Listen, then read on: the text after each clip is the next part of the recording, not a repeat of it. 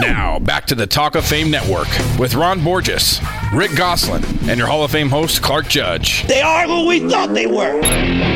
On Yahoo Sports Radio.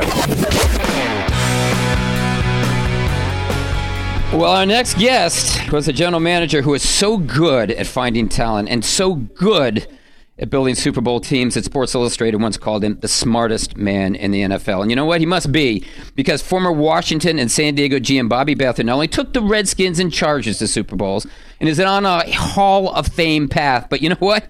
He's agreed to join us today, too. Hey, Bobby, always good to catch up with you. And I say catch up because I used to run behind you for about ten miles and on the West Coast, but great to hear from you. Yeah, good to hear from you, Clark. Um, are you still running? I am still running, unfortunately. Yeah, I, my body's still breaking doing all down. That st- crazy stuff, too. Yeah, yeah. knee surgeries, four knee surgeries. I'm, I'm trying. But, uh, hey, listen, question for you. I mean, two weeks ago, we had uh, former Chicago G M Jerry Angelo on here. And he told us that nobody, nobody was better than you at targeting players in the draft. And he said something that we kind of went, huh, what? He said you would have something like a dozen names, a dozen, twelve names that were on your board that you're after. That's all, a dozen names. A, is that true? And if it's not, how many actually did you have on your draft boards? Well, what it was, we had all the players that were eligible for the draft, you know, rated on our board by position. Then we'd take them off by position and put them the number one player we'd take regardless of position and do them that way. Then we'd take a few. Maybe he was exaggerating the number there because that was uh, that was a little smaller. I mean, a little smaller than we actually had. Then I'd take about thirty to thirty-five players out of the whole group of the draft and put these out of the whole draft. We're going to get our players from this group, and so that's. That's the way we usually did it. Hey, hey, Bobby, and and, and I, most of the time, and not every time, but most of the time we were lucky to get our entire draft out of that group. Wow. B- Bobby, in nineteen eighty-three, twenty-six teams passed on Dan Marino before the Dolphins took him at twenty-seven. You had the twenty-eighth pick.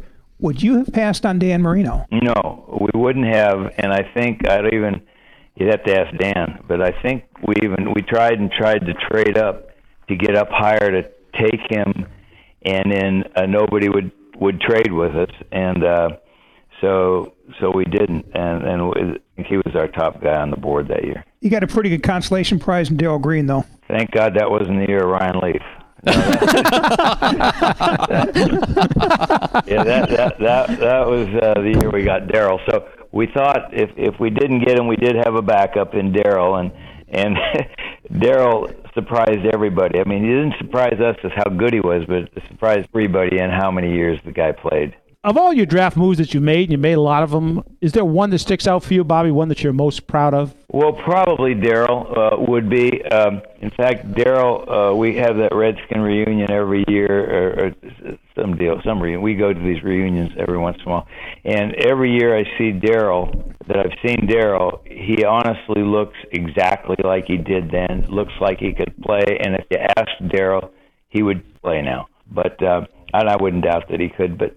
There's so many of them. Uh, we we had a guy that, forget where it was, we had Natron Means, and but Natron didn't last long. I think he got hurt. But there there were so many players, the linemen we had and everything. But the other thing we did have, which was great, is that we we tried our best to get the best coaches we could. And when we got Joe Bugel, we knew whatever offensive lineman we drafted, whether it was a twelfth rounder or a first rounder, he'd work with him just as hard. And that's when we had those the Hogs. You know, we had Joe Jacoby, who was drafted late, and we had we had all those guys, Russ Grimm and all those guys. And some of those guys weren't drafted high, and he just made them into a great unit and a great great players. We're speaking with former G M Bobby Beathard on the Talk of Fame Network. And Bobby, I want to go back to what you said about uh, Dan Marino. I mean, it, it, Goose is right. twenty-six teams passed on this guy. Yet you said you had him at the top of your board. What did you like so much about Dan Marino that maybe those twenty-six teams didn't? I, I don't know what they didn't like about him. I mean, I went up there to see him in college and saw the. T- I mean, he, he had something that everybody's talked about during his playing career. He just had a great feel of the game, but he had that release that nobody.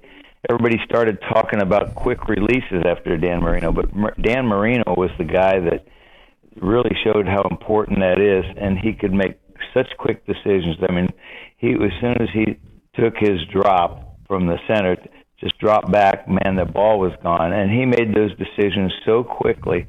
Uh, of course, that, that you know, Chuck Noll and those guys up there had a great organization. I mean, the Rooneys were were the best, and they they had everything going for him at every position. And, you know, look at the guys he threw to. I mean, he had great receivers. He had great running backs. So it was uh, probably, in the history of the N F L, is one of the best organizations ever. Hey, Bobby, that's ironic. That's probably one of the few first-round draft picks you weren't able to trade.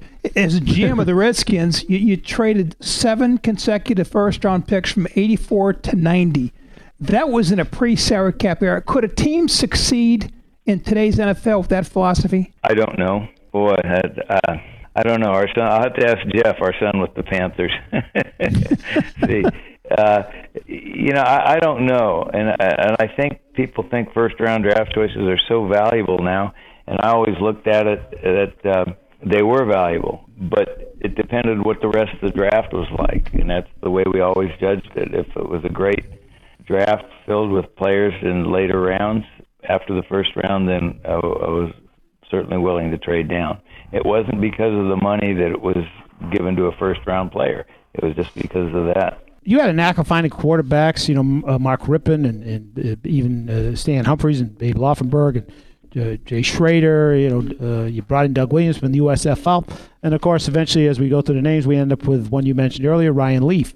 Uh, and what I'm wondering about is uh, two things. Why do you think it didn't work out with him? But more importantly, did you already know that it was a gamble, but you were kind of forced to take it because of your quarterback situation? Well, we were, uh, in a way, we were forced to take it, but the, the other thing was uh, I tried and tried to trade up to get the the pick ahead of him to take the, the good quarterback. And we knew that, that Ryan had some faults, but the coach up at Washington State at that time convinced me that Ryan didn't have a problem.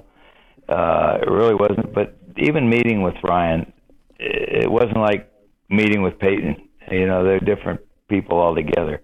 And uh, I knew it wasn't the best thing to do to take the guy, but we figured after talking to him and everything that maybe his problems were behind him and he was here to play football and everybody was willing to work with him, and just a, just a bad decision I made. Bobby, in, in hindsight, could the team, you, anybody, the coaching staff have done anything differently to try to uh, promote Leaf? And, and, and I mean, I'm I'm not sure what the deal was, but to try to to try to bring him along differently than, than was the case at that time? Uh, you know, I don't think so. I think I think we exhausted every possible. We had I think we had shrinks see him. We had everybody see him and tell him what was at stake and all this. But uh, I'm not familiar with how strong that pull is when you're when you're one of those guys that right. Whatever he was doing, drinking or drugs or whatever he was doing, uh, and that he couldn't beat all that, and uh, and it just you know he certainly had the talent. There's no question like that. But the other thing that that really rubbed our players wrong, he didn't seem to show leadership skills when he came in. It, it, it was a, it was a real disinterested player that.